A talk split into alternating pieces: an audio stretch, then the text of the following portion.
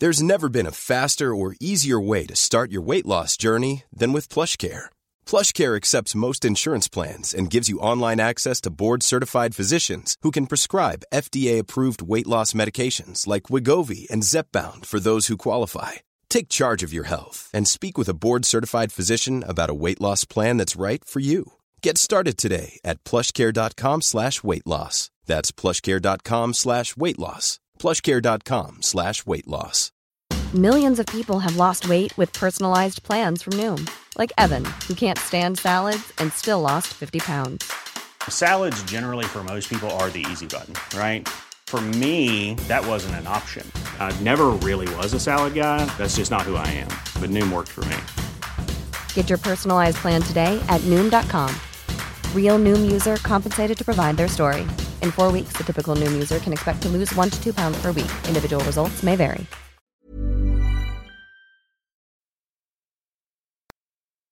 This podcast is part of the You Haven't Heard This Productions and Publications Network. For more great shows and blogs and vlogs, please visit www.yhhtmpc.com. Welcome to YHHTMPC. Wait, wait, wait, wait. What does that mean exactly? Oh, yeah. You haven't heard This Music podcast, a show about introducing lesser known music of lesser known artists from all over the world. And now, without further ado, a one, a two, a one, two, three, four.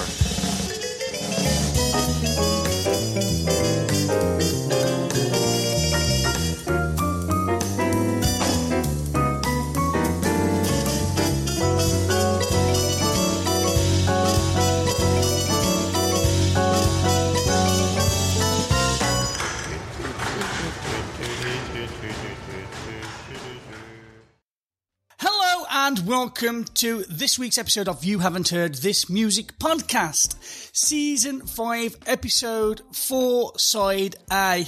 This is a podcast about lesser known music by lesser known artists that we believe are as good, if not most of the time, better than that in the mainstream.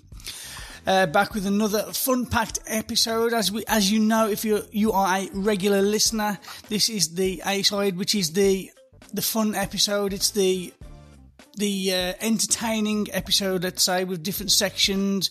Uh, Wayne once said it's a, a magazine style episode, and that stuck with me. So that's what this is. It's a magazine style episode with different sections. We've got the head to head, where we bring some of our favourite music of the week, the wild card, where I randomly go through the submissions and we choose a random song. It could be good, it could be absolutely fucking dog shit. We'll see.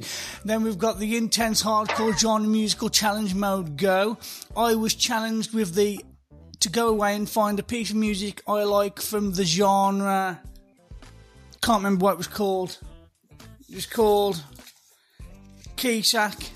You know, that famous genre of music. Um, I'll tell you all about that later. Then we've got the history section. Wayne's bringing a piece of blues from history, uh, from somewhere in history. Uh, then the artist spotlight. Um, with me, as always, we've got guests and we've got hosts. But before I introduce them, please go to www.yhhtmpc.com. Over there, that's our landing page. We're kind of like a big network now. That's uh, that's like you haven't heard these productions and publications. We've got different podcasts on there, vlogs, blogs. Might even start taking on artists. Who knows? The fucking world's my oyster. Do what the fuck I want. Um, yeah, go over there if you want to submit your music to the to us for us to listen to. You can send your music to info at yhhtmpc.com. If you want to support us, please do that because nobody fucking does. Nobody cares.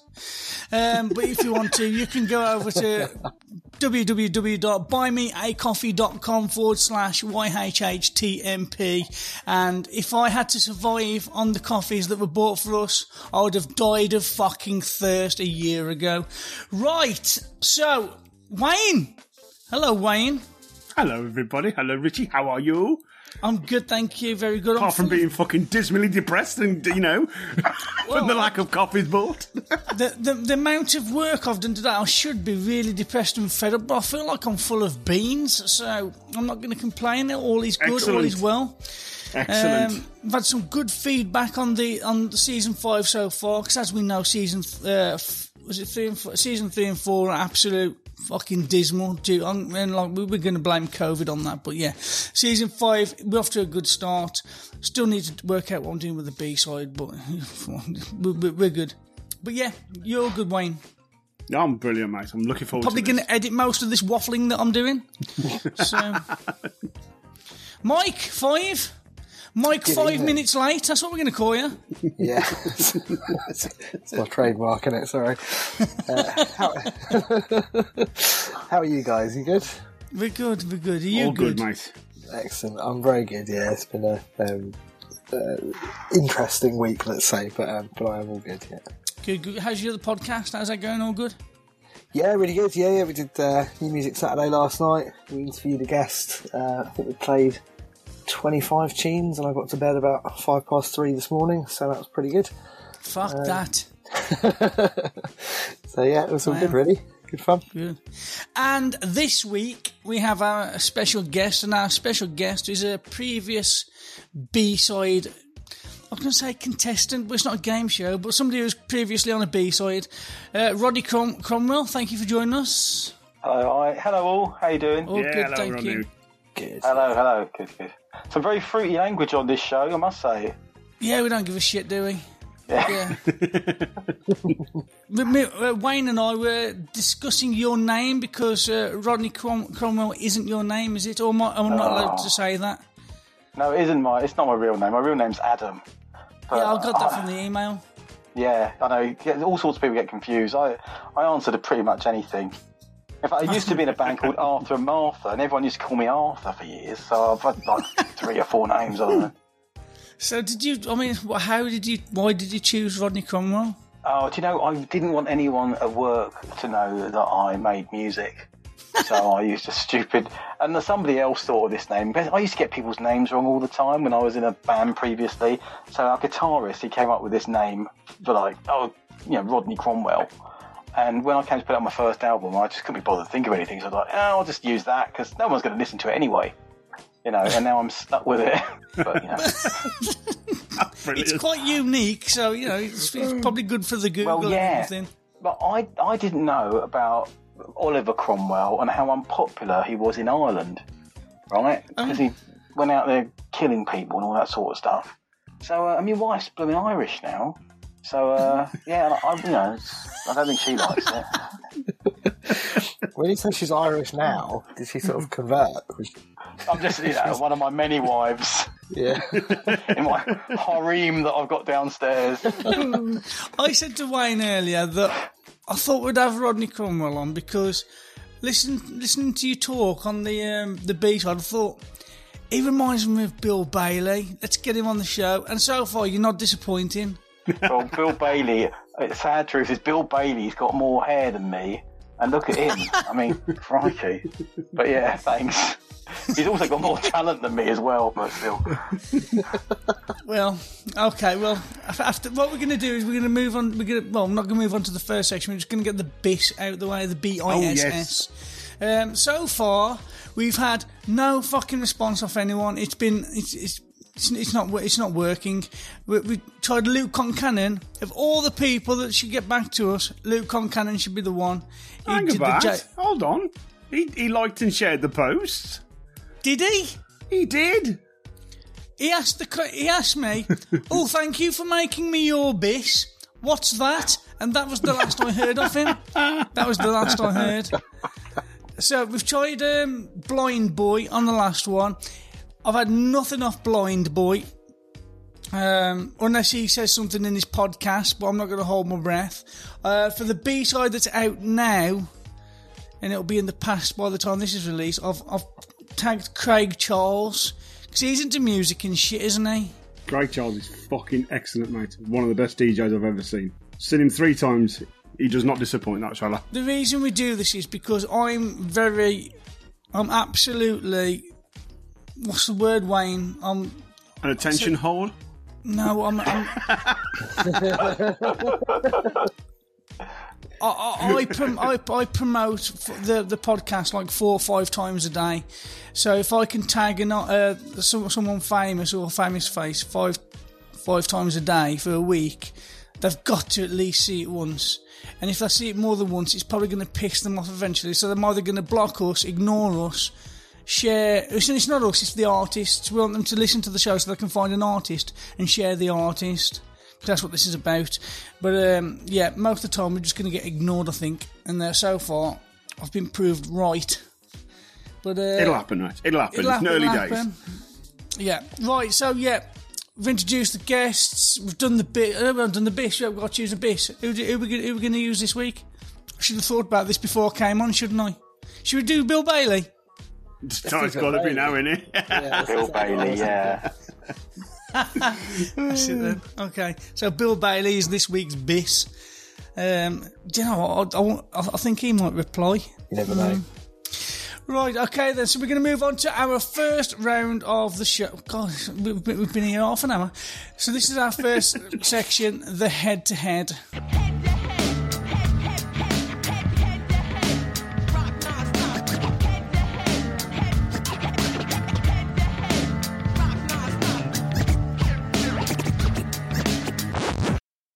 Each week, Wayne, Mike Five, and myself, we bring a piece of music from the submissions that we particularly like. We bring them to you, we pit them off against each other, and Rod- Rodney Cromwell will tell us which one was his favourite song at the end, and the person he likes the most is the winner of that week. No, no pressure. It's not a real competition, it's just a gimmick for, for a section of the show, really. So, uh, Wayne, you can go first. Oh, hello, everybody. It is I, Wayne, and I shall bring you a song, apparently. Um, right. Uh, I'm going to bring a song by a band called 10 Ton Mojo, and it's called Bad Love. Have a listen.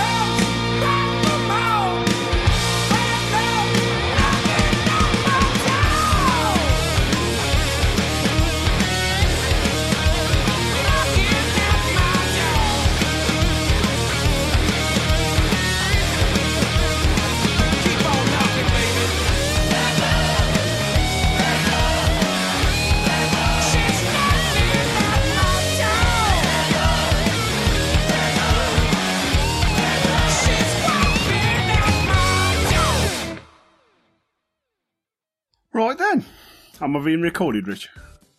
Always. Are you, are you, are you unmuted me? Excellent. All right then. So there you go.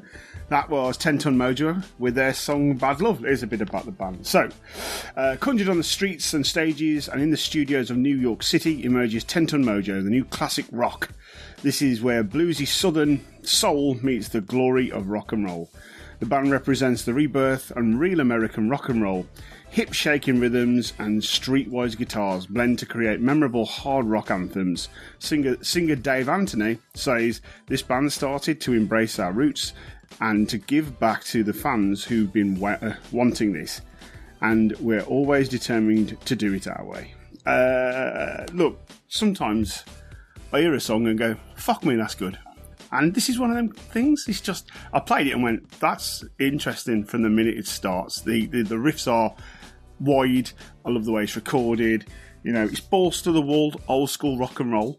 You know, and it's got that southern rock edge to it, and it's a bit in vogue at the moment. Southern rock, I feel it's it's, it's a bit more in my periphery than it has been for a while. Um, I mean, it's so brilliantly riff driven. It's got them raucous guitars right the way through. Uh, you know, uh, it's a brilliant headbanger of a tune. The dirty vocal that the, the guy's got is somewhere between like Ronnie Dane, James Dio and Bon Scott and David Lee Roth, sort of all of those in between. And and the recording of it is, is incredible. It's it's got so much energy that it almost feels live, but you know it's not. And what a solo! You know, in a world where everything has gone automated and you can get a drum beat at the touch of a button, you can get everything you need. You know, you don't need an orchestra anymore; it's all there uh, on a on a computer for you. It's nice to listen to some actual practical music, practical practiced musicianship, and that's what that is. I just love it. It's just just one of them that you know it brings a smile to my face when I hear it, uh, and that's pretty much it. Rich, Yeah, somewhere between Brian Johnson and Axl Rose, isn't it? This it's um, it's nine, late eighties, early nineties. Uh, films like Best of the Best. He's work. he's, he's, he's, you know, you can see him in the in the factory before he goes to this karate tournament, and he's working on a car, and this is playing in the background. Um, yeah, Highway to the Danger Zone and all that kind of stuff. It's it's proper. It's, it's it's in that ballpark, and I wouldn't bring this music to the podcast because it's quite dated music and usually feels dated. But this, I don't know, how the production felt up quite up to date, even though it's a you know they know who they are, they know what they're doing, they they they know what their genre is, and they know what their demographic is, and that they're not trying to be current and up to date. However, this is some of the best of uh, its type I've heard in a long time. I think. agreed. Um, Rodney, what did you think of this? Yeah, I mean, it's not the sort of music I listen to uh, particularly at home. I'm not going to lie, uh, but certainly, you know, if I was um, I drunk eight pints of Trooper or something, and uh, um, somebody dragged me along to see them live, I think I'd have a rollicking good time. To be honest, I thought they were quite good. The drummer was certainly uh, kicking seven shades of something out of his cymbals. I tell you, he was really going for it. to be honest with you, the, the most disappointing thing is hearing they're from New York because I thought they're going to be some Yeah. brilliant kind of like Midlands rock band, you know, from Coventry or Halesowen or something like that. And uh, Yeah. but uh, but yeah, it was just just all right, you know. I wouldn't buy it. I mean, I mean I'll tell you what, my son loves it. And there you I'm go, not, I'm not into I'm not into rock music, right? But it's really well done. It's really well done. I mean, I'll tell you, my son is nine, he would love it. He would really he loves proper old school rock and roll. You know, he's really into like Iron Maiden and stuff, and uh, anything that's Oh, God. got you know. So he he would really like it. And and I thought it was great. I thought it was good. So it was well put together. Absolutely love that. Just stick that on your poster, 10 ton mojo. I wouldn't buy it, Rodney Cromwell. Look, that could still be my favourite. I tell you, easily. Mike, Well, I absolutely fucking loved it. I mean, that's got uh, that's that's got everything I love. It's got blinding guitars. The guitar solo is brilliant. As a guitarist, I respect that. I think it's awesome. Um, I thought the way the guitar and the bass worked together was just filth, and I absolutely loved it. I thought the drummer was excellent. The vocals were excellent. Uh, it's just kind of high energy, high octane, proper fucking rock and roll awesomeness. uh, definitely up my street. Um, reminded me of Clutch, reminded me of uh, Monster Truck, um, a few other bands like that doing that sort of new wave of classic rock thing. And I think, do you know what? I know you said it's sort of quite um, old school, Richie, and you're right, but it's also there's a whole load of stuff like that coming back. I think, and I think there's Yeah. a you know there's a whole movement of of you know there's kind of it's classic rock, but it's modernised, it's brought up to date, it's, it's you know new wave of rock and roll, new wave of classic rock, whatever you want to call it. Yeah. Um, kind of thrown into the thrown a bit more into the forefront, and I, I really like it. I would go and see them live. I'd buy it on vinyl. I'd buy a CD. I'd buy a T-shirt. I'd try and get drunk with the band and book a gig with them. I'd have a fucking lovely time. I'm going to say that they have they have got the, the whole package. Their their design of their their front cover of this is a is a very nice looking lady on the back of a chopper motorcycle. and It's all like retro colours.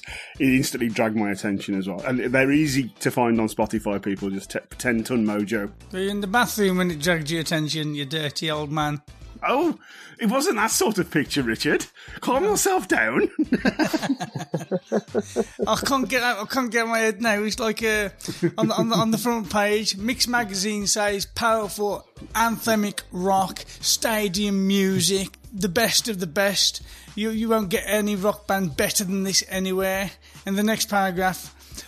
Well, I wouldn't buy it. Oh, I feel bad that I said that. I feel Oh no, bad. it's brilliant. That's what this podcast is about. If you don't, oh. if it, if it was bad, I'd have said it. yeah, I might, I might buy it for my son's birthday though. that'll do. Yeah, there you go. It's coming up soon, actually. a, a sale for you there, ten ton mojo. Mike, you can go next. Uh, oh right, okay. Uh, so I've got something completely different to that. Um, I've got a song called "Daughter" by One Blind Mouse.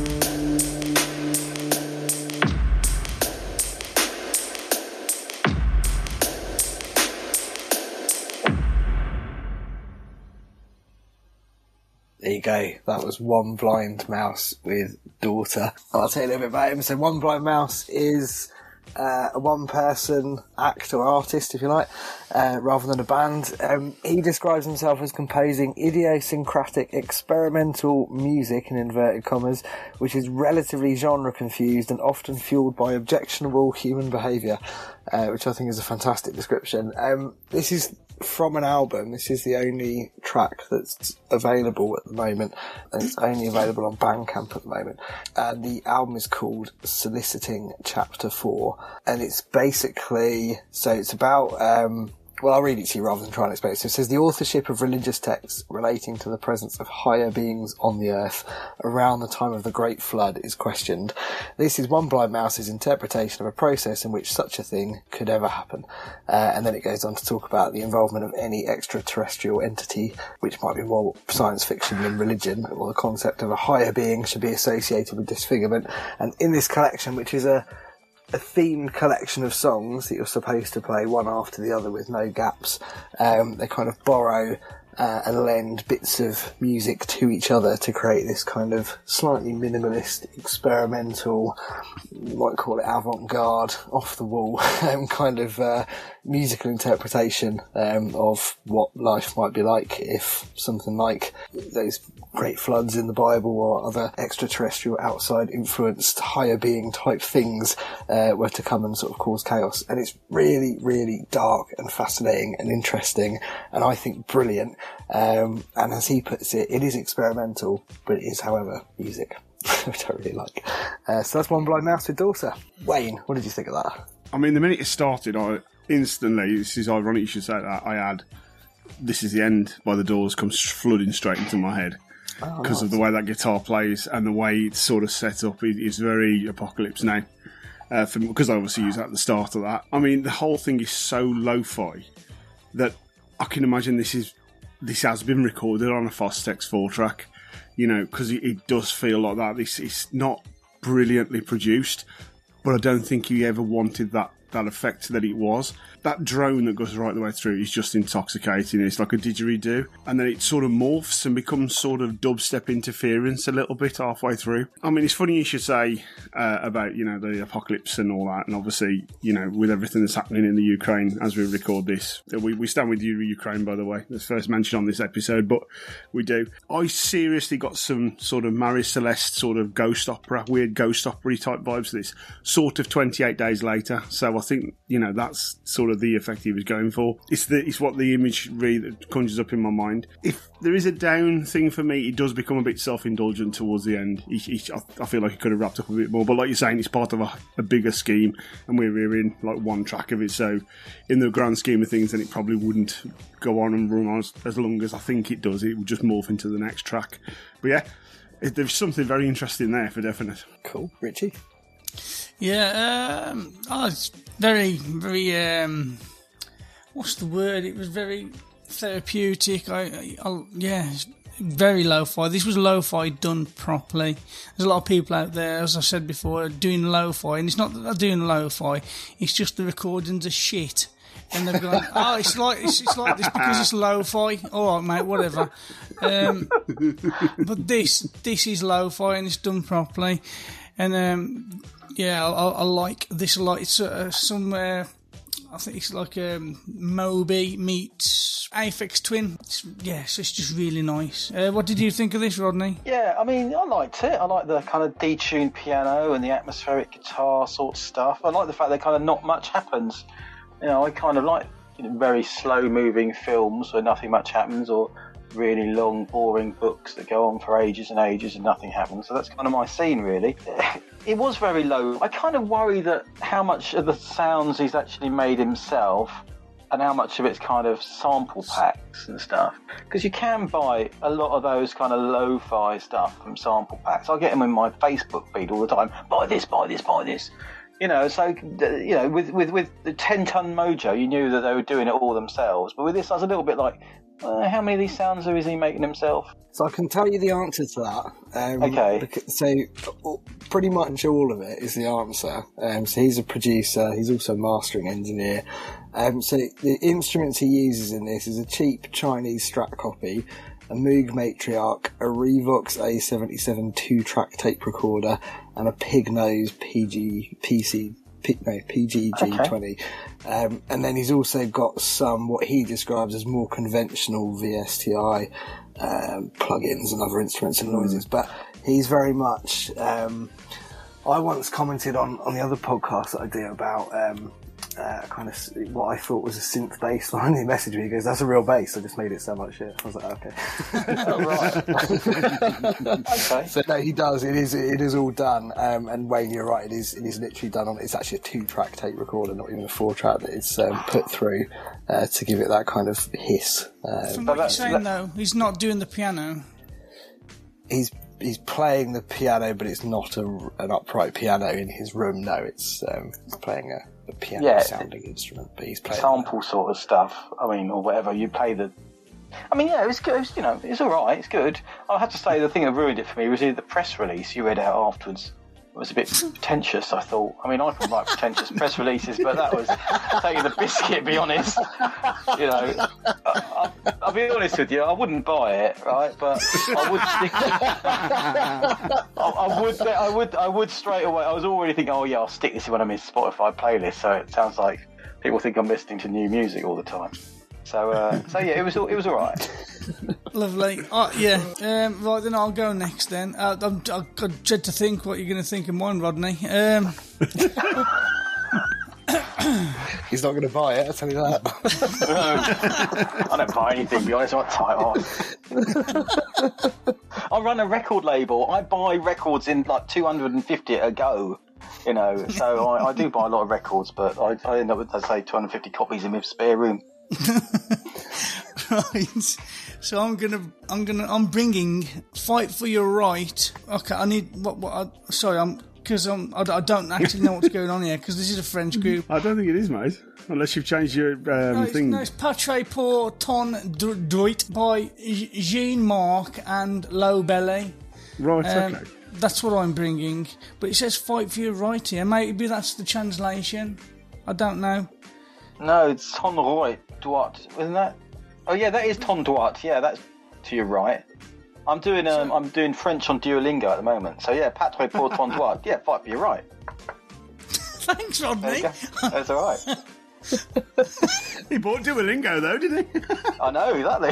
That's I paid for that as well. He's bought that one. Yeah. Yeah. So this is so yeah. This is fight for your right by um those people I said Lowbelly and Jean Jean. How do you say it in French? Is it? It's not Jean, is it? Is it Jean-Marc? Jean Jean- Jean Marc. Something like that. Anyway, it's them. This is that.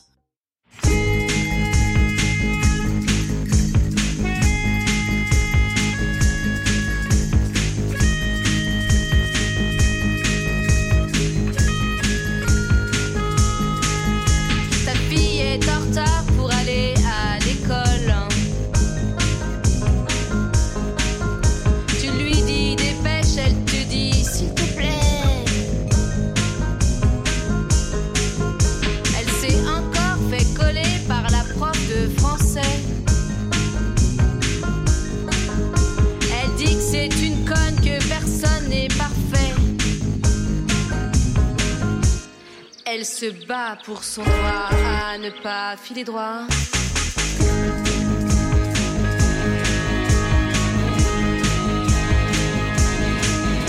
Tu la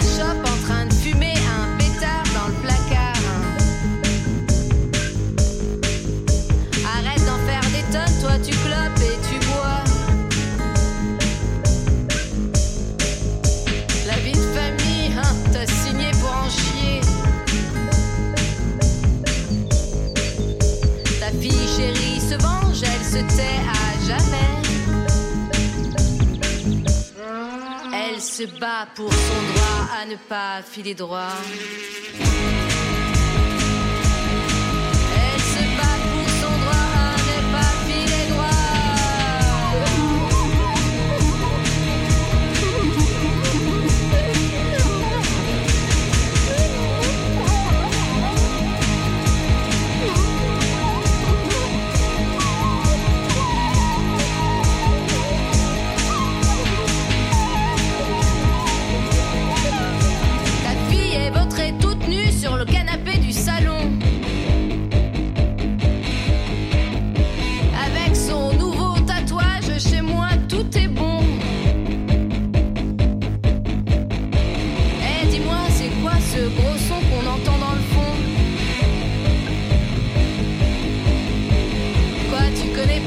c'est mon groupe.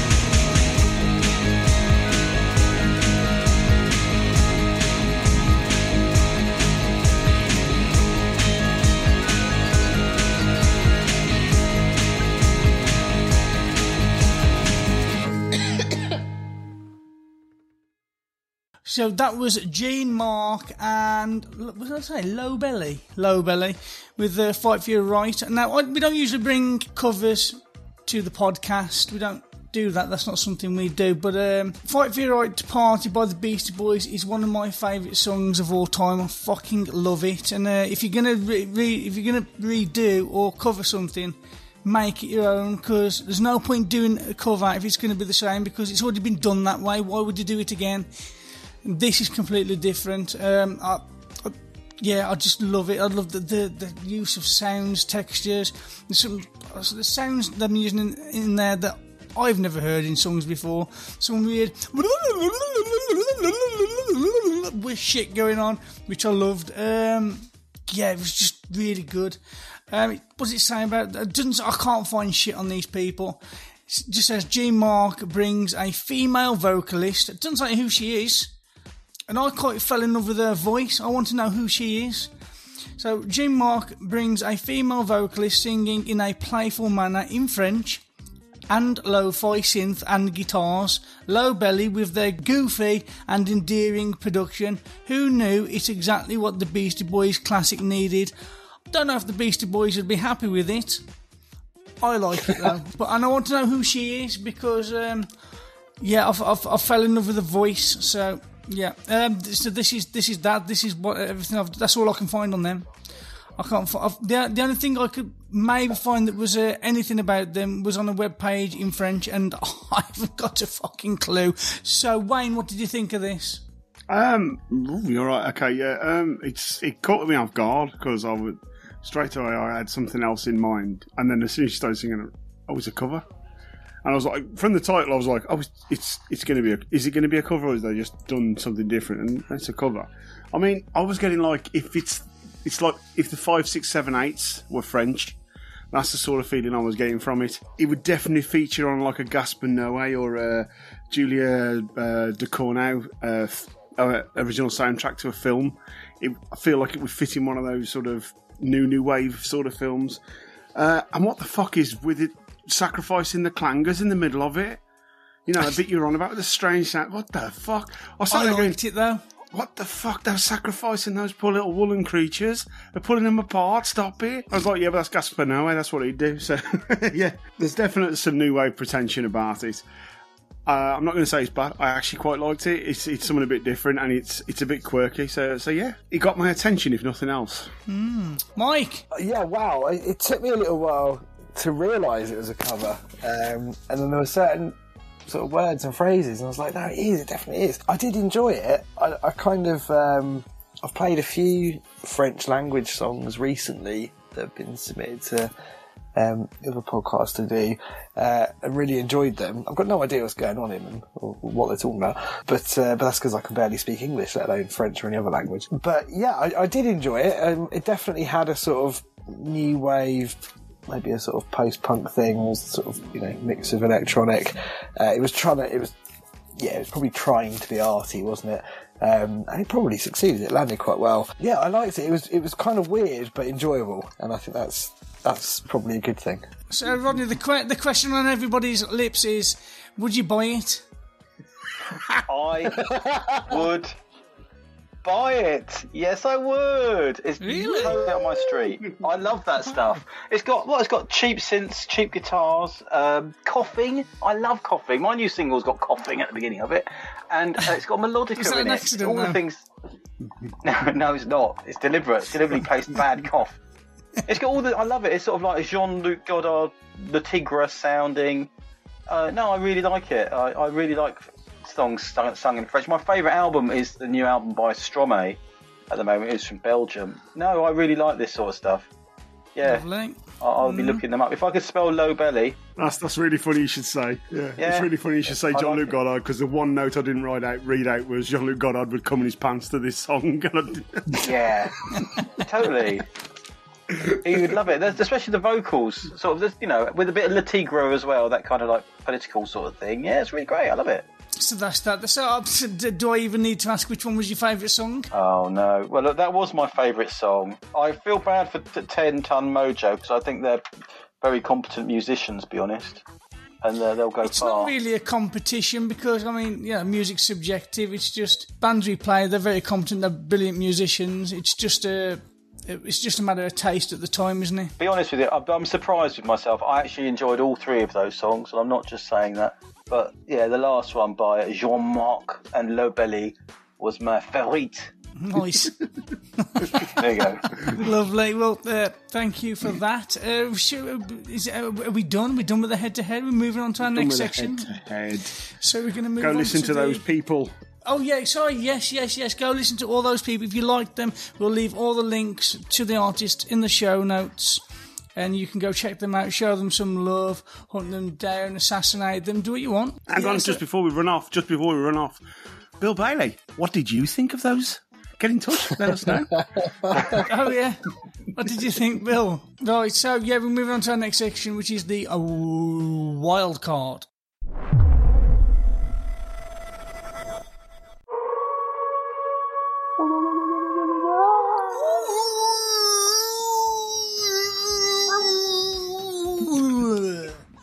Um, so Got the mange.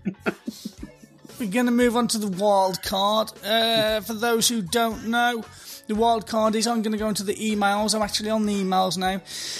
Uh, the hundreds and thousands of emails that we have, I'm going to flick through, and at some point while I'm flicking, which I'm doing now, Rodney is going to say stop, and the one I stop on is the one we're going to play. So I'm flicking, Rodney, Okay. I'm flicking, I'm flicking, I'm flicking, Okay. I'm flicking, I'm flicking. Are you, Oh, whenever you stop. say stop. Okay, they, what we've got here, we've got uh, who's it? This is off Pufferfish Press, uh, available for review and radio now. Daniel Maguire debut single. Estella Alvarez, Alvarez, Alvarez, Estella Alvarez, released February the 25th. Fuck me. So, I just spelled that. How you spell that, mate? Go on. it's um, uh, Daniel Maguire. you know how to spell that. But the song is Yeah. Estella, E S T E L L A. Yeah. Alvarez, A L V A R I S E.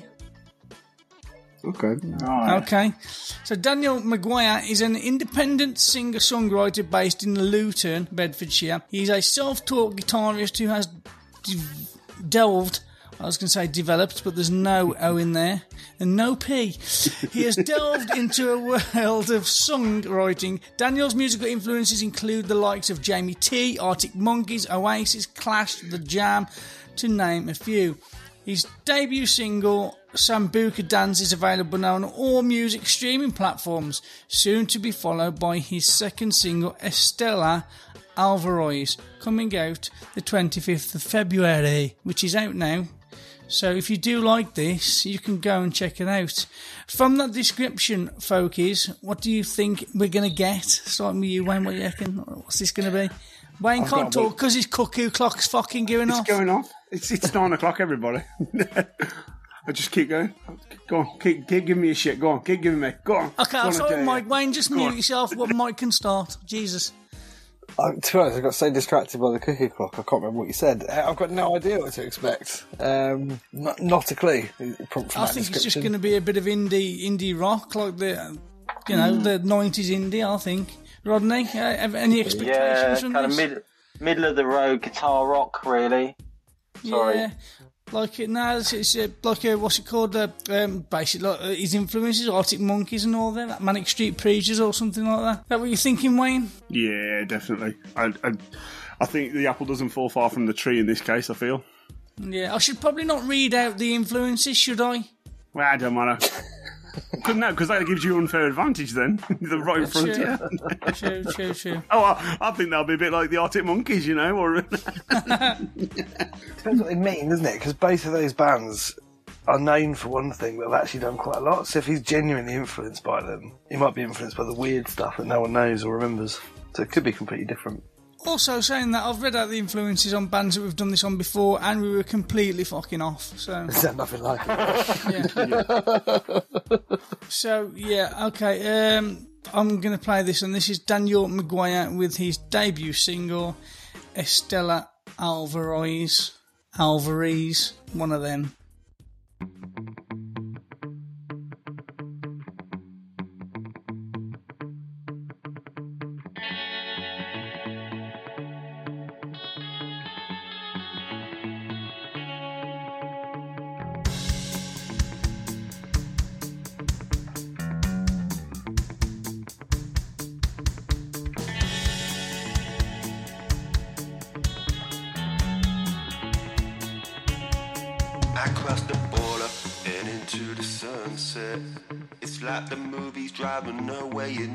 Chevrolet and on the tail. They say there's a suspect and there's a roadblock ahead and your blouse soaking wet. And in a holster holds a loaded Beretta and there's a plane at eight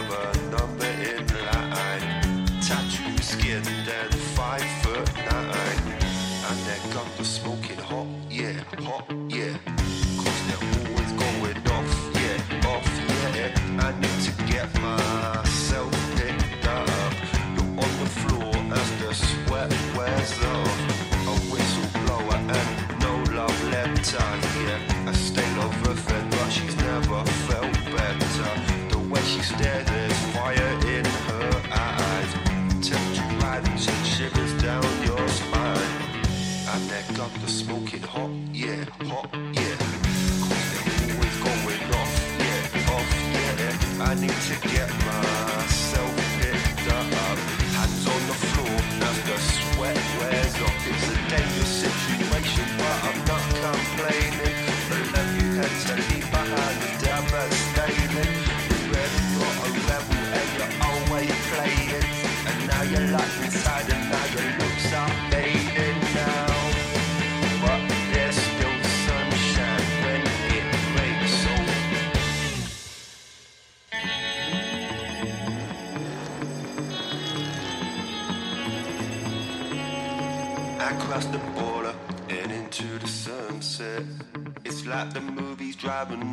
in your Chevrolet and on the tail. They say there's a suspect and there's a roadblock ahead and your blouse soaking wet. And in a holster hold a loaded Beretta and stolen diamonds from a jeweler's in Denver. The way she breathes, you know she's under pressure. Uh, it's time to surrender, time to give yourself up, yeah. And that gun was smoking hot, yeah, hot, yeah. Get myself picked up. You're on the floor as the sweat wears off. They often wonder how she's killing her time. Dissipate the love that just cannot die. A Mexicana with a gun in her thighs. Goes by the name of Estella Alvarez. And the gun was smoking hot, yeah, hot, yeah. Cause they're always going I need to get myself picked up. You're on the floor as the sweat wears off. It's a dangerous situation, but I'm not complaining.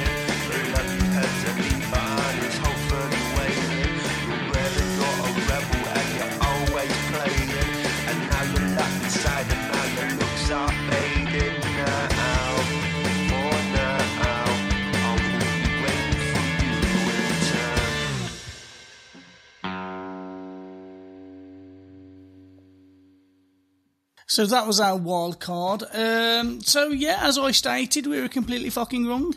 Um, I, I, I don't know what to compare that to. I, I, I didn't dislike it. It was very unique the way he was um, talking over the top. I'm, I'm sure people might try and compare it to the streets or something like that, but uh, it wasn't bad. Anything, Wayne? No, I, I, I think this is very in the wheelhouse of Arctic Monkeys, mate. Like, think? You know, the guitar, yeah, the guitar riff, and there's some of the stuff that uh, I don't know what the lead singer of the Arctic Monkeys is called, but the way he sort of does stuff, he's almost talking with some of the stuff he does. So I think it's exactly what we thought it was. To be honest, I was getting a bit of Just Jack from it, um, a bit of the way his lyrics flow and the way he sings, stroke speaks. I definitely turn up in a Guy Ritchie film. This without fail. Oh yes. You know, 100%. That's what it put me in mind of. It's such an urban decay feel to the whole thing. It puts me in mind of ruined parts of the city. Of, of, I mean, I live close to Birmingham, so the ruined parts of that sort of thing. That's that's where I imagine the video would be made. You know, looking like in the, the underbelly of the city. The whole song is very abstract storytelling. It's got like a noirish feel to it. There's more to his words than than meets the eye, sort of thing. Or ear. Uh, or yeah, yeah. Um, musically, it's fine. Uh, there's nothing new in there. There's nothing that upsets me at all. I thought it was a really well put together uh, track. Yeah, decent wildcard. Mm. Rodney, any thoughts? Oh, hi. Um, it wasn't really my cup of tea, to be honest. Uh, I couldn't really relate to it, to be honest. You know, singing, he was singing about Denver and Berettas and all that sort of stuff, but he's from Luton.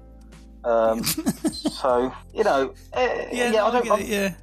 Yeah, I mean, it's you know, it's, if you like Arctic Monkeys, I, that's all I could hear as well. You know, they- they- it could well get on BBC Six Music. To be honest, they like that, like that sort of spoken word Oh, he's stuff definitely these days. he's definitely got Yeah. BBC introducing all over him somewhere. Him. Yeah, fail. y- yeah. So, you know, it's it's not my cup of tea. Basically, as soon within about a minute, I turned off and started thinking how much he paid for his press agent. To be honest. Um, so, so uh, but I'm sure he's going to do very well, and I look forward to seeing how his career progresses. Well, That's it. I'm done. Thank you. Mike. Um, it was, it was probably about a minute and a half too long for me, uh, and it had Yes, it did go on too long. it went on a bit. It sort of had the same thing all the time. There wasn't really a. I, don't know. Was there a chorus? Was there a bridge? I mean, I don't know. I mean, it's difficult to comment, isn't it? Because I just introduced a track that didn't really have any verses, choruses, or anything. So it's not. It's, it's not so much that I Yeah. mind that. It was just that it was a bit repetitive in the wrong way. Um, I completely agree with the comment there about some of the lyrics. I was just like, this doesn't feel uh, relatable, um, and it doesn't feel like it's uh, it, you know it doesn't feel honest almost because I mean maybe, maybe the guy has been to Denver and got a Beretta or whatever it was, but it just didn't feel like it. Um, so it wasn't. Uh, the problem I have, if I'm honest, um, and I don't want, to, I, I don't really like criticising other people's music. There's nothing wrong with it. It's a good song, um, but I don't like the Arctic Monkeys, and this reminded me completely of the Arctic Monkeys. It's very difficult for me to give an objective opinion um, that sort of, you know, praises it too much because he's clearly stated that's his influence. That's great. There are millions of people in the world that like the Arctic Monkeys. I'm just not one of them. So it, it was never really going to appeal to me. And if he'd gone down the Manic Street Preachers route, we could have had a pint, but I fear that there's not going to be much to talk about if we did. So, you know, it was alright. I'm sure, you know, people will love it. It's just not for me, really. Honest. So if you want to listen to this because you think it's absolutely fabulous, we'll leave the links in the show notes. Yeah, I know what you're saying about uh, direct. It, didn't, it, had no direction. It's like you're saying about your music. It didn't have no chorus, anything like that. But it changed up and it took you on a journey. It took you on a direct. It took you somewhere. And even though it went out, it was over four minutes. You didn't mind because it was taking you somewhere. This it, it didn't go anywhere. It didn't take you anywhere. It was yeah.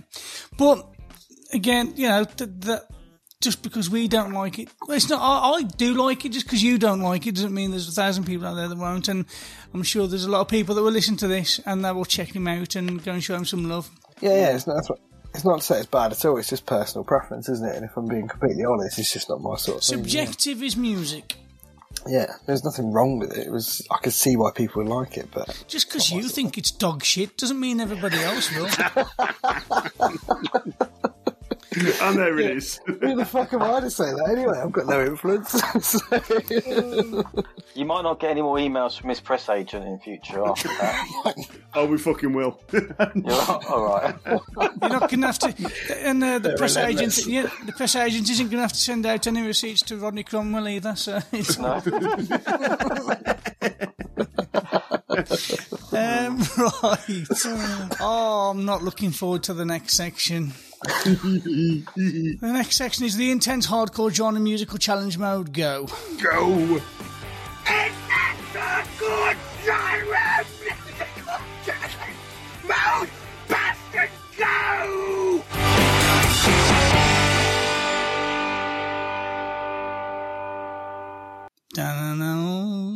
So last time I was challenged to go and find some music from the genre Kecak. The Kecak dance is one of Bali's most prominent cultural showcases, but isn't exactly an ancient tradition. The dance was created back in the 1930s, a collaboration between Balinese dancer Wayan Limbak and the German artist Walter Spies. The Kecak dance had existed prior to this, but as a trance ritual and far from what it has become today. Essentially, the two artists adapted the famous story of the Ramayana into a theatric display of Balinese dance with elements of its original kak, that's right, kak, and other incorporations. Wayan Limbak then brought travelling dance troupes to display this performance around the world, cementing a cultural showcase that people thus recognised as Bali. As you can imagine, as with last with the last episode, there's not many independent artists doing this. Thus, I didn't get any response when I asked people on Twitter, is there anybody doing Kecak uh, music that would like to have their music played? I had fuck all, actually. So I've had to make my own again. Oh, yes. Oh, yes, yes, yes. Oh no. No, this, this is not. I, I, I don't. Once I've played this, I don't want to talk. I, I suppose I'll have to, but. this is the. So, this, from what I can tell, this is. n- Just. I'm to play it.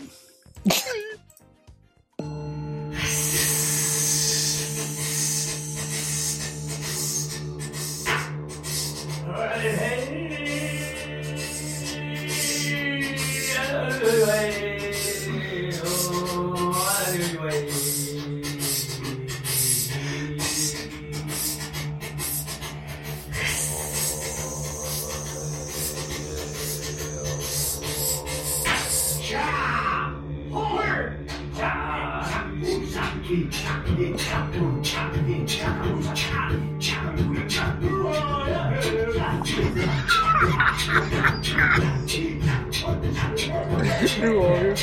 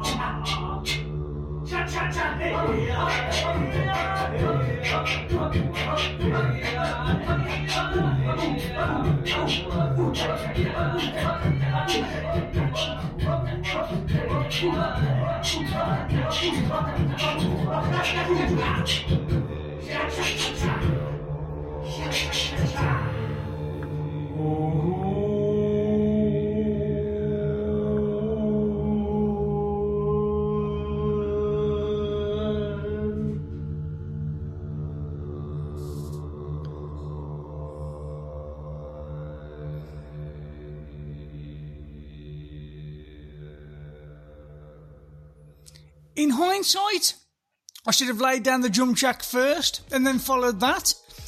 Um, so bits of it are out of time, but um, that that's that it, it's it's close. It's what they do. They just shout and make noises and dance. I couldn't again. I couldn't do the dance, and I didn't. I didn't. Don't even have a video of me slapping anything like I did with the last one. So it it it is what it is. Um, so I'm, I, I, all I can say is, if there's anybody out there that is listening to this who knows anything about Kecak music and you're involved in that genre, I am so sorry.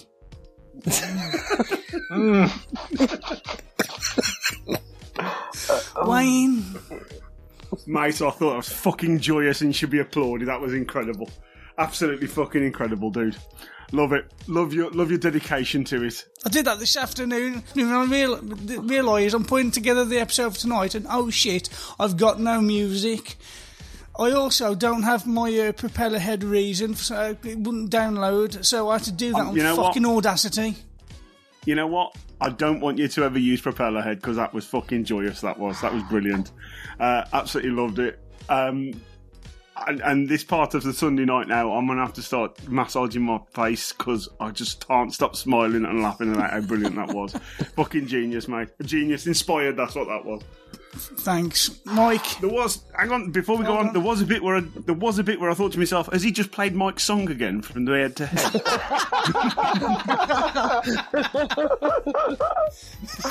Whoa, oh. oh, that's a sick burn. Sorry, mate. I think I owe you. I think didn't I owe you one from the. yeah, you probably do. um, Richie, I I cannot tell you how much I admire your dedication to this over the last couple of weeks. The, the water slapping thing the other week, and now this. This is amazing. Um, the sort of I don't know what you were doing. The throaty didgeridoo sound, the, the, droney sound that went through. It was brilliant.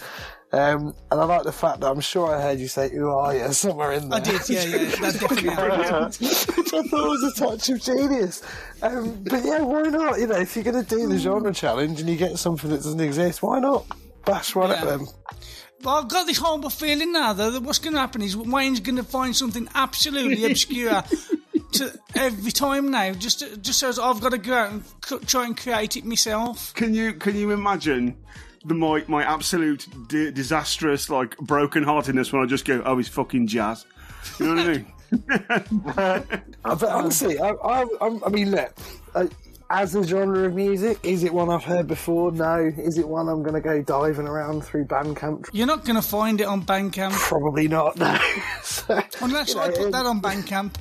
Well, maybe you should, but um, yes, I was but, uh, I was thinking that. but as as a as a piece, I was stunned and blown away. I thought you're brilliant, mate. Absolutely brilliant. Can't, I haven't got enough Rodney, praise for you. five pound if you're interested. Um, yeah, He's, he's not going to buy it. I thought that was both. I thought that was both brilliant, but also like the music played in the wor- worst health spa ever. To be honest, You know? I mean, I'd want my money back. To be honest, if that was pumping out whatever in this back massage or whatever. Apparently, I've looked. I, I did Google it. So Kecak, spelled K E C A C A K. Yeah, Yeah, yeah. yeah, a form of singing that imitates the sound of monkeys. Apparently. Um, yeah, they call it the monkey dance as well, but Yeah, yeah. Yeah. So they did. I think that that's why I was doing on. a lot of ooh, ooh, ooh, ooh. Yeah, ooh. yeah, Oh, uh, yeah, yeah. That was very good. Very well. well And done. as you know, if you go to a, a, a zoo in England, especially in Dudley, and you piss one off, that monkey will definitely shout back, "Who are you?" It's true. I've been there. I've witnessed it. really, is there a Dudley Zoo? there is a zoo, yeah. It's Is there? historic. Right. All right. I don't. I'm not not stopped at that one. Got a new oh. cockroach. I'll have you know. I have you know they have a, a large collection of um, uh, endangered animals there. Anyway, we're moving on from that shit. Yeah, yeah, like, yeah. That's that's. Let's put that behind us and move swiftly on to. Uh, Do we choose I the next one now? Because I'm intrigued to know if you're going to have to do another one. oh shit! Yeah, I've got to choose a choose a fucking genre. Um, okay, we, have you got the genre Bible? It is here in hand. Um, do you want to select a letter, Rodney, from one to ten? Uh, yeah. One to ten. Do you want to select a letter? Q. Q. Oh, fuck off, Rodney. It just led me to you said one to ten. I thought you were going to be all right. Sorry. Right. Sorry. go, I mean, there must be something. Oh wow. yeah. How many uh, pages, Wayne? One. There's only seven. Wow, there's seven Oh. pages. No, there's Um, only seven. Oh, there's only seven that's cues. Yeah, yeah, yeah. Fuck. Okay, one to seven then, Rodney. Oh, got to be seven. Okay. Oh, why didn't you say six? Six is called queer call. I, I want to hear that. Um, okay, number seven is there's no description, Rich. This is all I can give you. Fuck, let me get a pen. Go on. Uh, it's called Quiet Storm. Quiet storm. It's going to be that shit that you listen to in bed when you're struggling to sleep, isn't it? Oh, look forward to your fucking your Spotify playlist for that one, then, mate. Quiet Storm. I think I think if you make more, you have to start a Spotify playlist. You have Aye, to but, put your. um, I, I, your- don't, I don't. Can you give me another genre just in case? Because I've got a feeling. Let, let me just have a look on the Google. For, I, I can't see that being a genre. I've just Yeah. looked it up and you'd, you'd be surprised. oh, okay. Mu- hold Can I- music genre. It does I mean, actually exist, Richie. It I've does just actually it exist, doesn't it? Yeah. It's a form of contemporary R&B, apparently, performed in a smooth, romantic, jazz-infused style. Oh, yes. Okay, I'll do that then. Quiet Storm. I won't have to do it myself because I'm sure there's somebody out there that does that.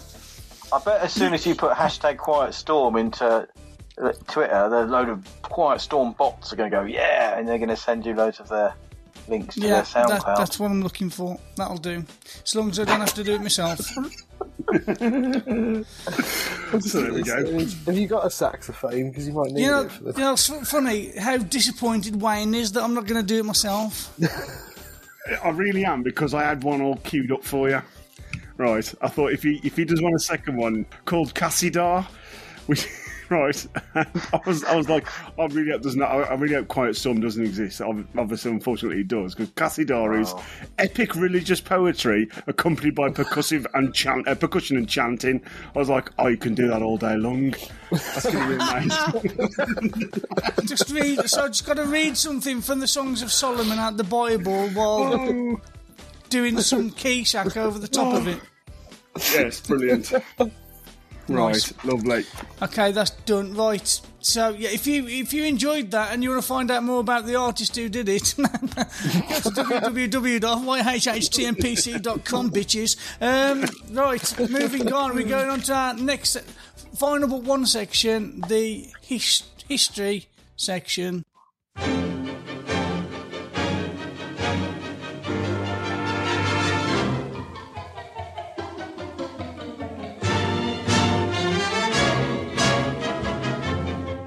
Right, hello everybody. Welcome back to Library Corner.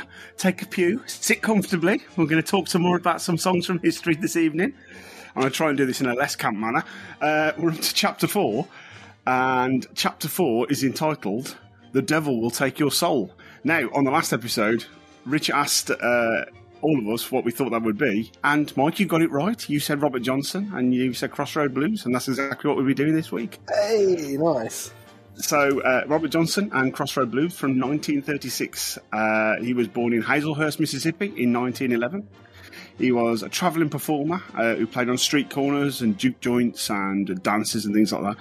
He recorded two sessions with this guy called Don Law, uh, who was a record producer and music executive. These sessions were in 1936 in San Antonio and 1937 in Dallas, where they recorded 30, uh, 29 songs. And the songs and recordings have left a massively long, influential legacy. It affects the style of people like John Lee Hooker, Chuck Berry, Eric Clapton, Jimmy Page, Bob Dylan, and the list is as long as your frigging arm. Um, uh, Robert Johnson, though, there is very little known about uh, Robert Johnson and what could be pieced together after his death um, is pretty much myth and legend, which is one of the most intriguing things about him. So, um, in the song, Johnson sings about going to the crossroads. Uh, uh, the crossroads of highways 49 and 61 in a town called Clarksdale uh, or nearby Rosedale. And this is where he makes his Faustian bargain with the devil. And it is to play and to have an absolutely outstanding knowledge of, of blues. And he said to have sold his soul to, to get this mastery. Now, up until his early 20s, he was considered absolutely rubbish and fucking awful by all of his contemporaries. So much so that I watched a couple of documentaries where one of his contemporaries actually told him to fuck off and stop playing because he was so shit. And then he disappeared for two years and came back and was absolutely fucking incredible. And this only added to his, his legend uh, as a, as this infamous blues player. There are only two pictures of him verified in history. One you will know uh, of him sitting on the on the box playing the gu- guitar. Another one is just of his face. I guarantee you, you're more likely to see the latter rather than the former. Two years after these recordings were released, and just as his star was massively on the rise and he was becoming this, you know, reputed blues man, he was also a reputed ladies man. And uh, the legend goes that he was poisoned by a jealous husband, and he died at the grand old age of 27. Fucking hell. Or was he? Or was he? You know, did did the Get a Devil finally come to claim his soul? Also, he is the founding member of the 27 Club, I think, by the way, people. Uh, so, did the devil come and claim his soul? No. Probably not. No, probably not. Because that stuff's bullshit, Wayne. Well, well, probably not because um, it's more likely. You're not going to like this. It's more likely to have been syphilis, to be honest. Way to go. there is there is a journalist. There was this great story on on on the internet, so it's got to be true. Um, of this journalist who uh, said that he tracked down the killer, this guy who allegedly poisoned um, Robert Johnson. But he wouldn't give up his name or where he got this information from. Uh, so that- it's got to be true then. Right, we're going to have a quick game now, people. Are you ready for a quick game? Sure. Yes. We're going to play the game of Johnson or Metal. What? Right, so I'm going to read you a song title out, and you've got to guess if it's Robert Johnson or a metal song. Are you ready? Go on then. Yeah. More than I can chew. Rob Johnson. Metal, I think. Uh, I'm going to say that is metal. Metal. It is metal. It's Mastodon. More than I can chew. Uh, shot down in flames. Oh. Robert Johnson. Yeah, Rob Johnson. If I just say his I- name over and over again, I'm going to get one right. I think Oh, it's metal, again. Oh yes, he's he's flying his uh, his old two. old Rodney. He's flying. Uh, if I uh, if I had possession over Judgment Day, Rodney Cromwell. yeah, totally. I was looking at I was looking at his name on the screen and ready to. the other guy, the blues artist, is what I meant. Robert Johnson. I Yeah, think that that's one. metal as well. oh no, it's Richie and Richie and Mike this time. That's Robert Oh, is Johnson. it? Uh, Yeah. Um, last fair deal gone down. Oh, definitely Johnson. I'm going metal for that one. I know metal. No, it's Robert Johnson. Is that? Yeah. And we'll go for one more. Uh, no way back, just through. Oh, metal. I'll go metal because I've been wrong for the last. It, it is metal. You're right. It's, it's Trivium Yeah. who, who sings that song. There was only one more, um, and it's called Hellhound on My Trail. Oh, definitely metal. Johnson. Johnson. That's definitely Johnson because it is Johnson. Yes. Oh, So there we go, people. We are finished again. The uh, myth and legend of Robert Johnson, and did he sell his soul or did he just die of syphilis? uh, so we're going to play the song now, Wayne, aren't we? Yes, go for it.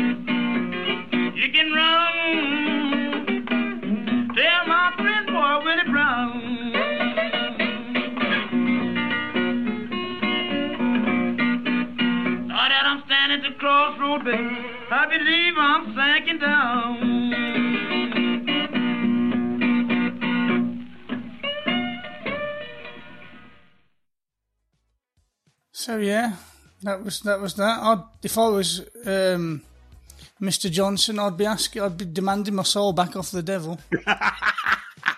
No. that, that, that, that- I don't know what he was recording on. That was lo-fi.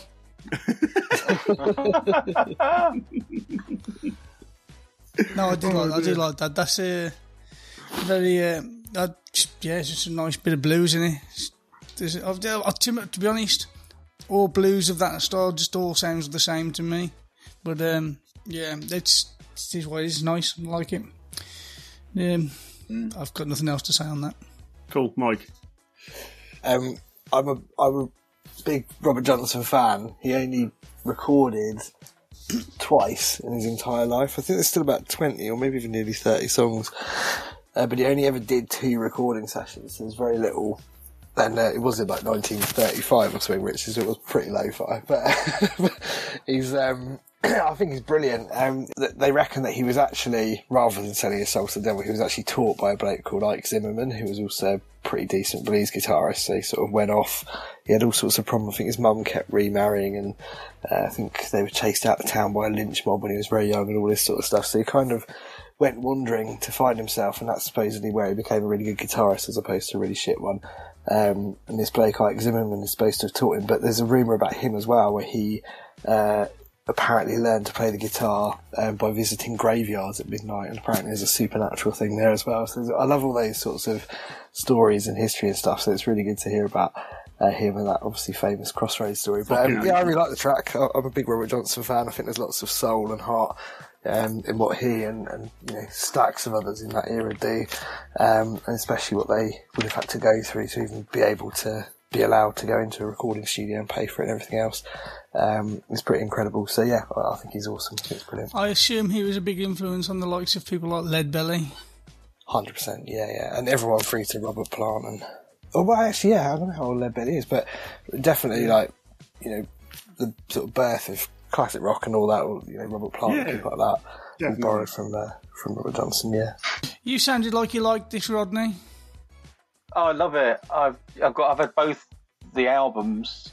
I suppose I've, uh, I've had two of his albums. The two, I suppose, the two recordings for I don't know donkey's years really. When I was uh, I think when I finished my GCSEs, I had a job painting and decorating in the summer holidays, and I had just had two tapes, and they were like two tapes of blues, and they just had all like Robert Johnson on them, and I absolutely love it. But obviously, I didn't know what any of the songs were called. Otherwise, I would have got five out of five in the quiz. I'm a bit annoyed about that, really. but, uh, no, I, re- I really like this stuff. It's Yeah, absolutely terrific. It's uh, inspirational. type. It's the it's the kind of stuff that's inspired so many artists. That are, even even today, you know, you, it, it's inspired a genre.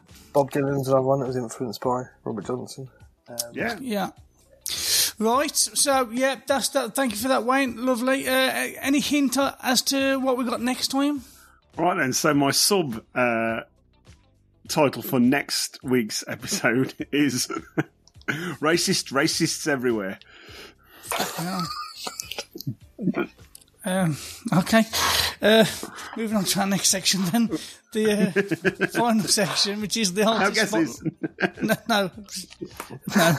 Um, music by the white supremacists of America. I don't know. Throwing him off his stride, look. Yeah, yeah. Well, what, what, just gi- give us a bit, bit more of a clue. What, what is it? Uh, it's from a African American Broadway show. Right. Is that what it's called? No, The show. Is- nope. Oh. Okay then. Well, um, yeah. I just That'd be so- quite so- a hard hitting show, wouldn't it, if that was the name? Jesus.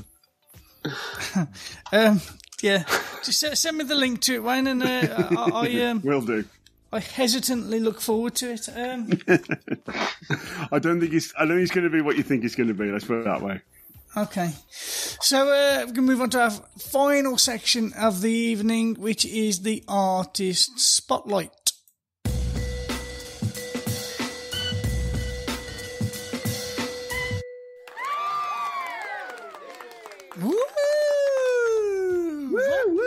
Woo! Rodney Cromwell. Thank you for joining us and taking time out of your evening. It's all right. It's fun.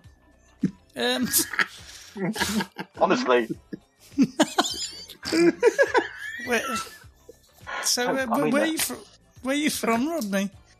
uh, I'm in Catford, so I've lived in uh, Cat. Sorry, you probably won't know where that is. Uh, it's in Lewisham. In that's in London. I'm in London. Uh, I, basically, You're very hard work, I know. Rodney. 22 years I've lived here, I think. Uh, and obviously, I'm 24 years old. No, I'm not.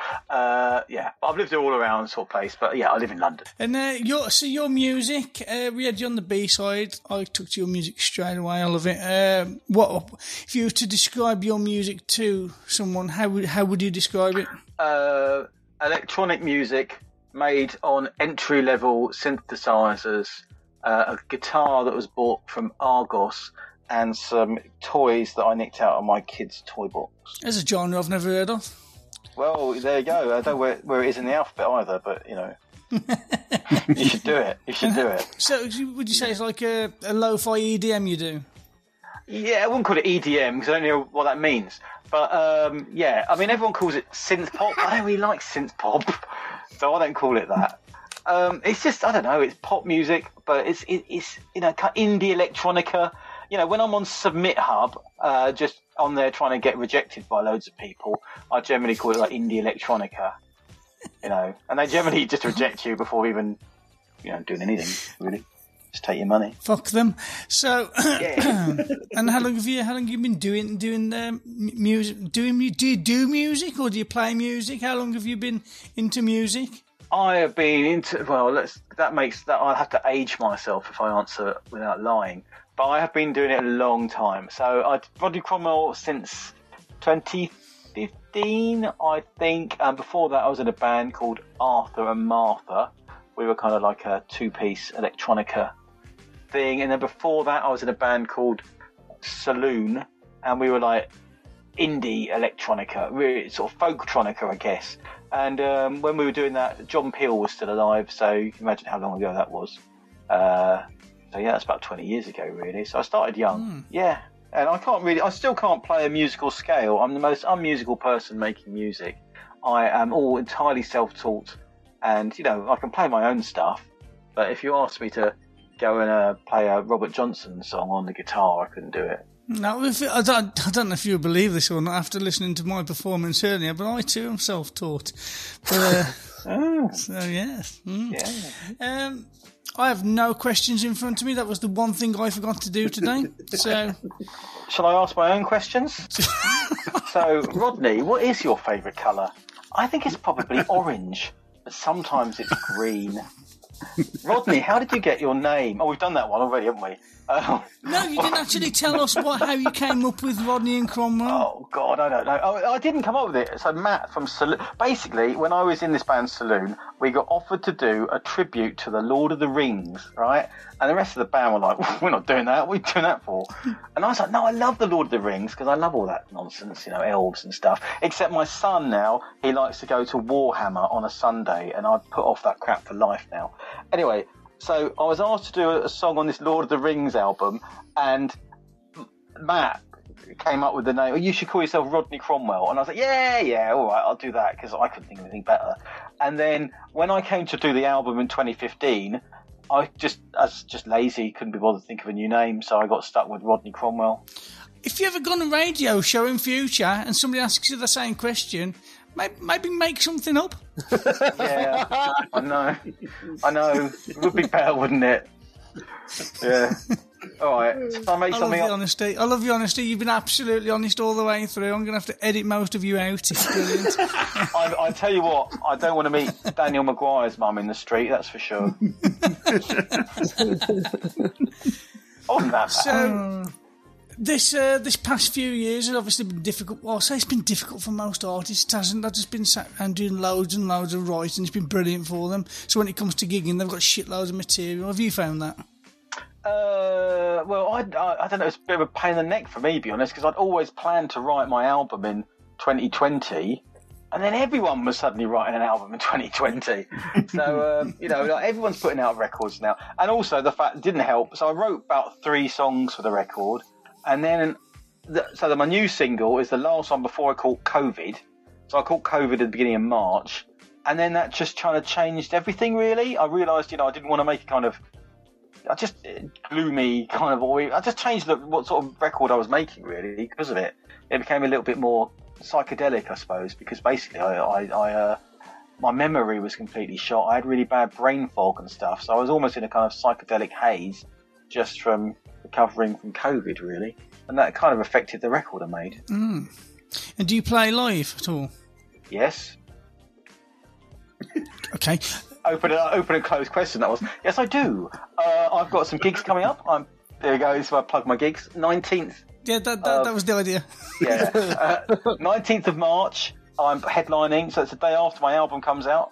I'm headlining at a place called the Cavendish Arms. It's a little theatre thing in London with a band called Spray and a band called Circuit Three, and that's going to be great. And then the week after, on the Friday, I think it's the 25th, I'm playing in Manchester at a place called Aatma with uh, also with Spray and Factory Axe. And then the week after that, on the Sunday, which I think is the 3rd of April, I'm playing in New Cross in London, quite near to home. And I'm supporting a band called Fl- A Flock of Seagulls, who some people have actually heard of. I've heard of those. Yeah, yeah, and they can they can play as well. They're like proper talented. I've got to look. What fucking song was it? I, I ran. I ran. Of course, I ran. I ran, yeah, ran, I ran so far away. That one. That's the one. That's the big hit. Yeah, Lovely. that'll be fun. No, no gigs near Birmingham. I am playing. I'm not playing in Birmingham, no, uh, yet. I haven't booked anything in Birmingham yet. I played Birmingham a few times, many times actually in my checkered career. Uh, I'm playing Coventry, which is as close as I'm getting. uh, That's booked so far, and that's in September. You, I just passed through Coventry. It's not somewhere you try to stop. No. Um, oh no, sorry, I know. Sorry about that. Sorry. Um, I like it. I love it. Hello, Coventry. It's not. Come It's out. not. It's not. It's not bad. It's not bad. It's just because it's um. It's that one place in England that was bombed so bad that it's. It, there's there's no history there at all. Whereas most of England has a bit of history, it has a bit, a bit of culture. There's no culture in. in um, no, that's not true, Rich. at all. Actually, I need to stand up for Coventry here. Yeah, that was a long time ago when it was bombed. Like a lot, Was quite it? a lot's happened since. It was then. the city of culture last year, Rich.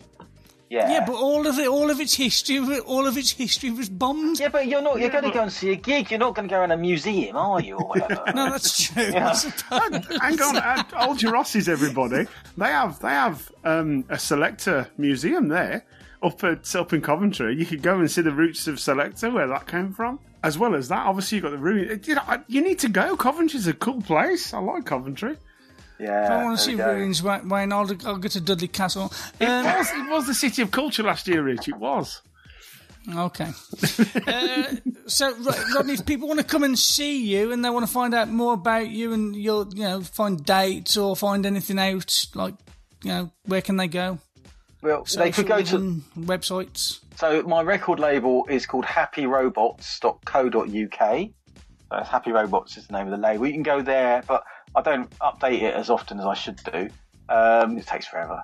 So if the best place to go is go on my Instagram, and then there's a link. My link trees on the Instagram. We get a lot from you from Happy Robots. You've got a fair few artists on there, have you? I have indeed, yeah. Roman Angelos in New York, Brooklyn. Oh, based- we've had it. We've had have we had him on the show before. We've had it played his music, haven't we? I think you might have Roman done, yeah. I think you have. a few weeks yeah, ago, maybe, Easy yeah. listening stuff. I think you were quite like it, yeah. You did, Yeah, you did yeah. play it, yeah. So I've got uh, Roman, I've got uh, Alice Hubble as well, um, who had a lot of play on BBC Six Music herself without talking all over the record. And uh, who else? I've got a band called Mood Tag who play like uh, krautrock music. They're from Bloody uh, love, bloody love mood tag. Love them. there you go. They're one of mine. I discovered them. So yeah, so that's so, uh, all down to my uh, talent. Uh, yeah. Anyway, so they're on my label. Yeah. So yeah, yeah. Ah. So, um, how long have you had that label? Uh, I, we started doing it in 2009 originally with the Arthur Martha record. Um, basically, I just got I didn't want to work with any other not very nice labels anymore. I'm still stuck to my American contract from when from years back before. I can't get out of that still. I'm stuck that for life. So I don't want to get screwed over by anyone. So like, let's just do it ourselves. So we've got a distributor and all that sort of stuff. So yeah, we started it then. We did take a few years off after we went bust the first mm. time, and then I started up again 2015. Hopefully, we won't go bust again this time. So, for the indie artists out there that are listening to us and trying to get signed, what is the difference between, say, a label, an independent label like yourself, and one of the bigger labels or one of the bigger subsidiaries of the bigger labels? Oh, to be honest with you, they've got probably better marketing budgets than I've got, uh, but they won't necessarily work as hard for you. Every label's got different things that they do well. Or, or they don't do well. You know, some of them are very good at putting on gigs. Others are good at selling out 200 records in a day or whatever, but won't do anything else for you, you know. So those 200 people will know about you, but no one else would ever hear you, you know. And what we do, I, my, what I do is as much kind of man, management services as anything, which makes it sound really boring, but no, it's not, honestly. Since the digital age, though, everything's completely different. I mean, even the bigger labels, they, they, they don't work the same as they used to back in the 60s, 70s, and 80s. Um, no. In fact, the, most of the stuff that the bigger labels do, you can you can do yourself. It's just. I wrote a whole thing about this recently because most. Oh yeah, Mike. Mike runs a label as well. Sorry. Do you, Mike? What's your label, Mike? Uh, Lights and What's Lines is mine. Lights and Lines. We're, we're brand new. Though we're not even a year old yet. Um, but the thing I was talking about recently is, if you think about it, most indie artists work alone. So you self-release, you self-promote. It's quite alienating. It's quite lonely. So for me, the, the point of an indie label is you double the efforts. You can help them reach new audiences. You develop their skills. You prevent, you know, provide sort of a sense of community. You've got label mates. You've got support. You can encourage creativity. I think it's, it's, you could do everything on your own. I've done everything on my own for years, mm. but at the end of the day, it's having someone else on your team is incredibly valuable, I think.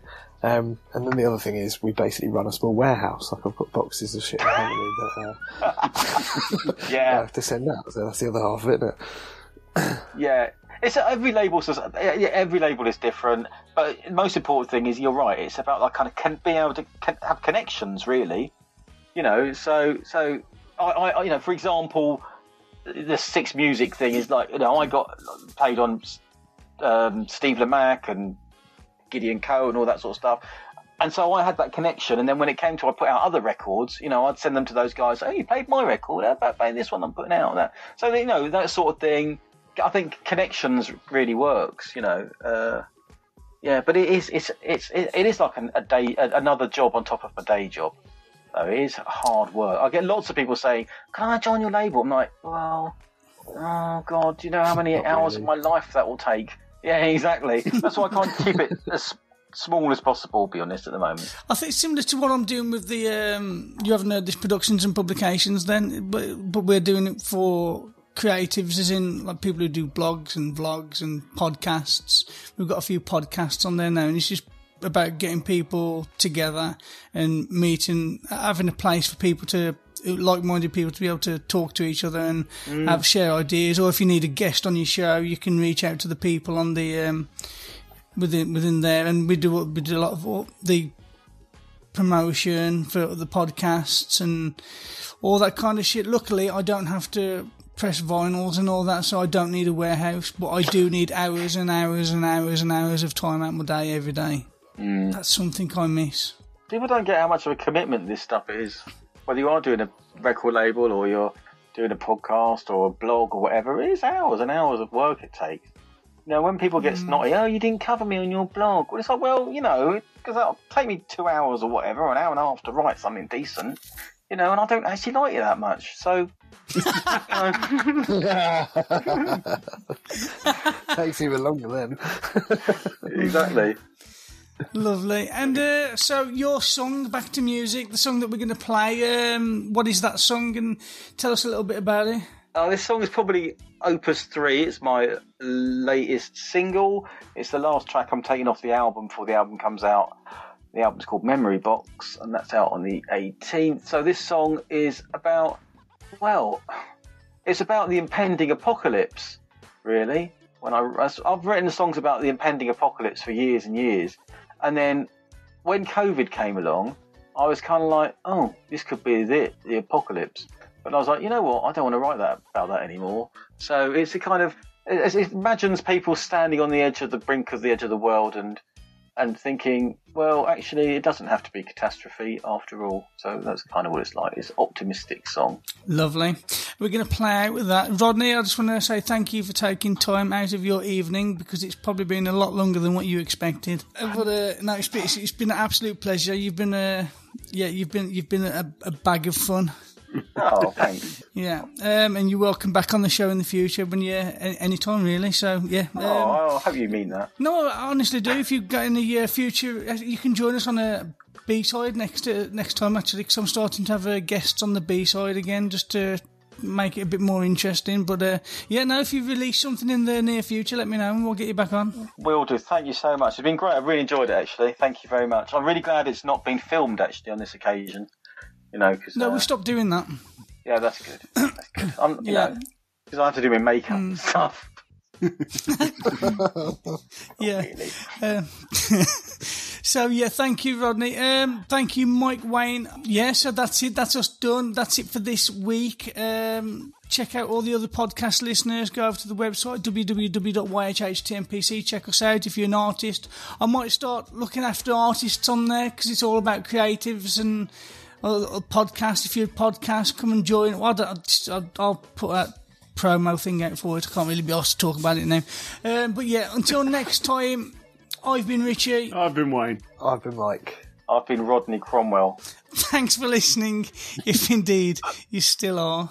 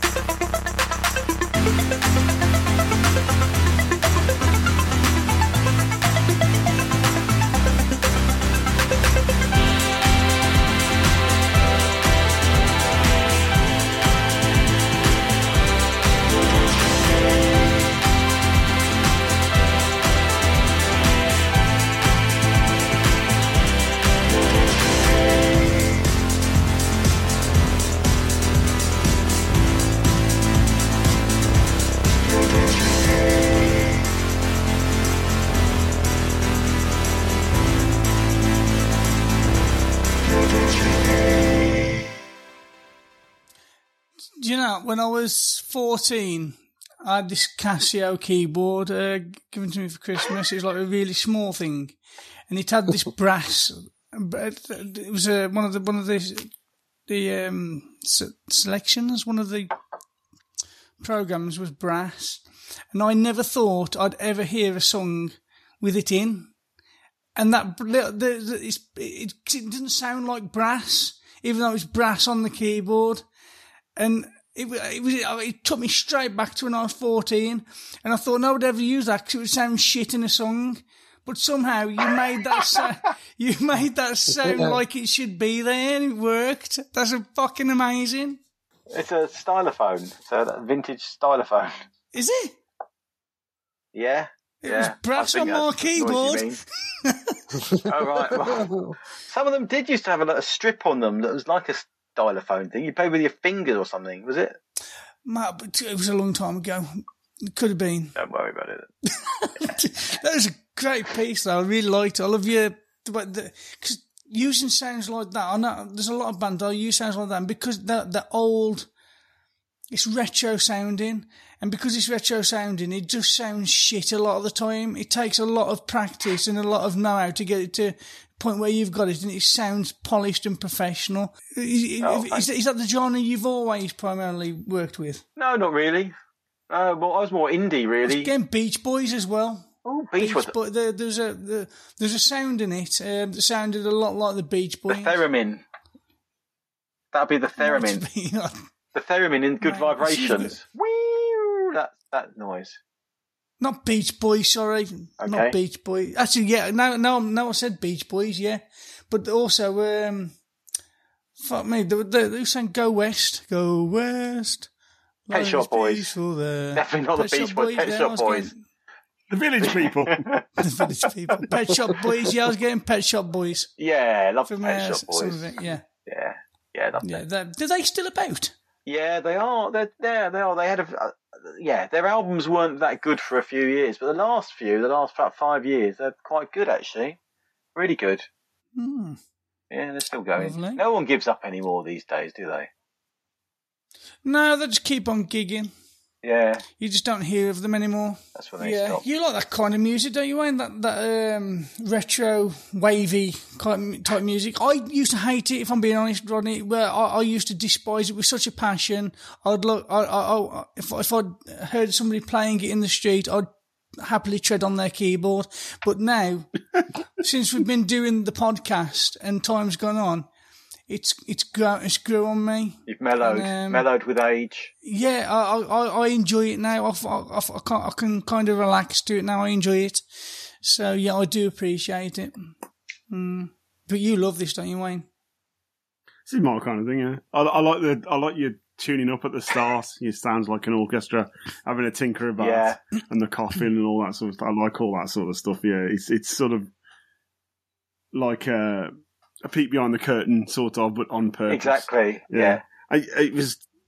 Yeah, it was far more poppy than I was expecting. I'll be honest. I, from even you talk all night and how candid you are and all that, I wasn't expecting that sort of like the real poppy side of um, of New Order, that sort of thing. I wasn't expecting that. I was going for like the darker side of it. So when you get that, you know, that bouncing, that bouncing, uh, like you say, the the, the stylophone, which I just thought was like reached like it was a, a keyboard, totally took me by surprise. wasn't expecting it to be that sort of upbeat. I know, I know the lyrics were pretty like you know on the on the dour side, but Yeah. against that like sort of backdrop, yeah, Yeah, I've never It heard uh, was such a. very interesting. I've never heard such an upbeat, punchy kind of song This made me want to jump through the window at the same time. It's Yeah. amazing. I actually did record it even more like hyper and happy, like the vocals. I kept, I did them even more like, you know, more excited and happy and upbeat. And then I, then I like, you know, that didn't quite work. So I went back and used the kind of a, a previous version. It was a little bit more, you know, you Hmm. gloomy, a little bit more gloomy, not too upbeat. But it's not all, it's not all happy poppy on the album. There's, you know, it sort of falls down the rabbit hole after that song and it goes a bit darker and.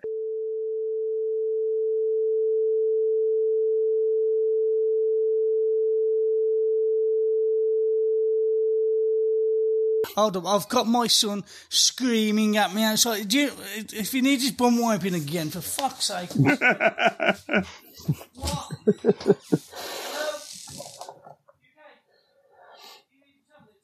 I thought it was just me that had that sort of problem. Need your bum wiping every now and again. Yeah, We've all been there. yeah. All been there. Yeah. Jesus, every fucking episode. Sorry, sorry. So professional here, Rodney. It's all right. So- He died of syphilis because he was seeing a bird called Phyllis. Dear God. Um, and I'm probably going to cut that out.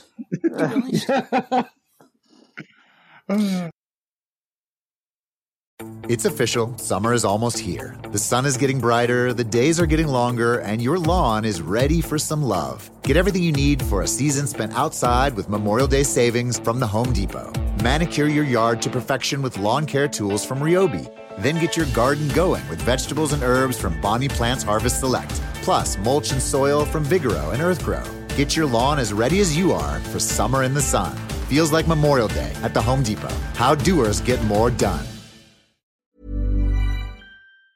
Planning for your next trip? Elevate your travel style with Quince. Quince has all the jet setting essentials you'll want for your next getaway, like European linen, premium luggage options, buttery soft Italian leather bags, and so much more. And it's all priced at 50 to 80% less than similar brands. Plus, Quince only works with factories that use safe and ethical manufacturing practices. Pack your bags with high-quality essentials you'll be wearing for vacations to come with Quince. Go to quince.com slash trip for free shipping and 365-day returns. Hey, it's Paige DeSorbo from Giggly Squad. High quality fashion without the price tag. Say hello to Quince.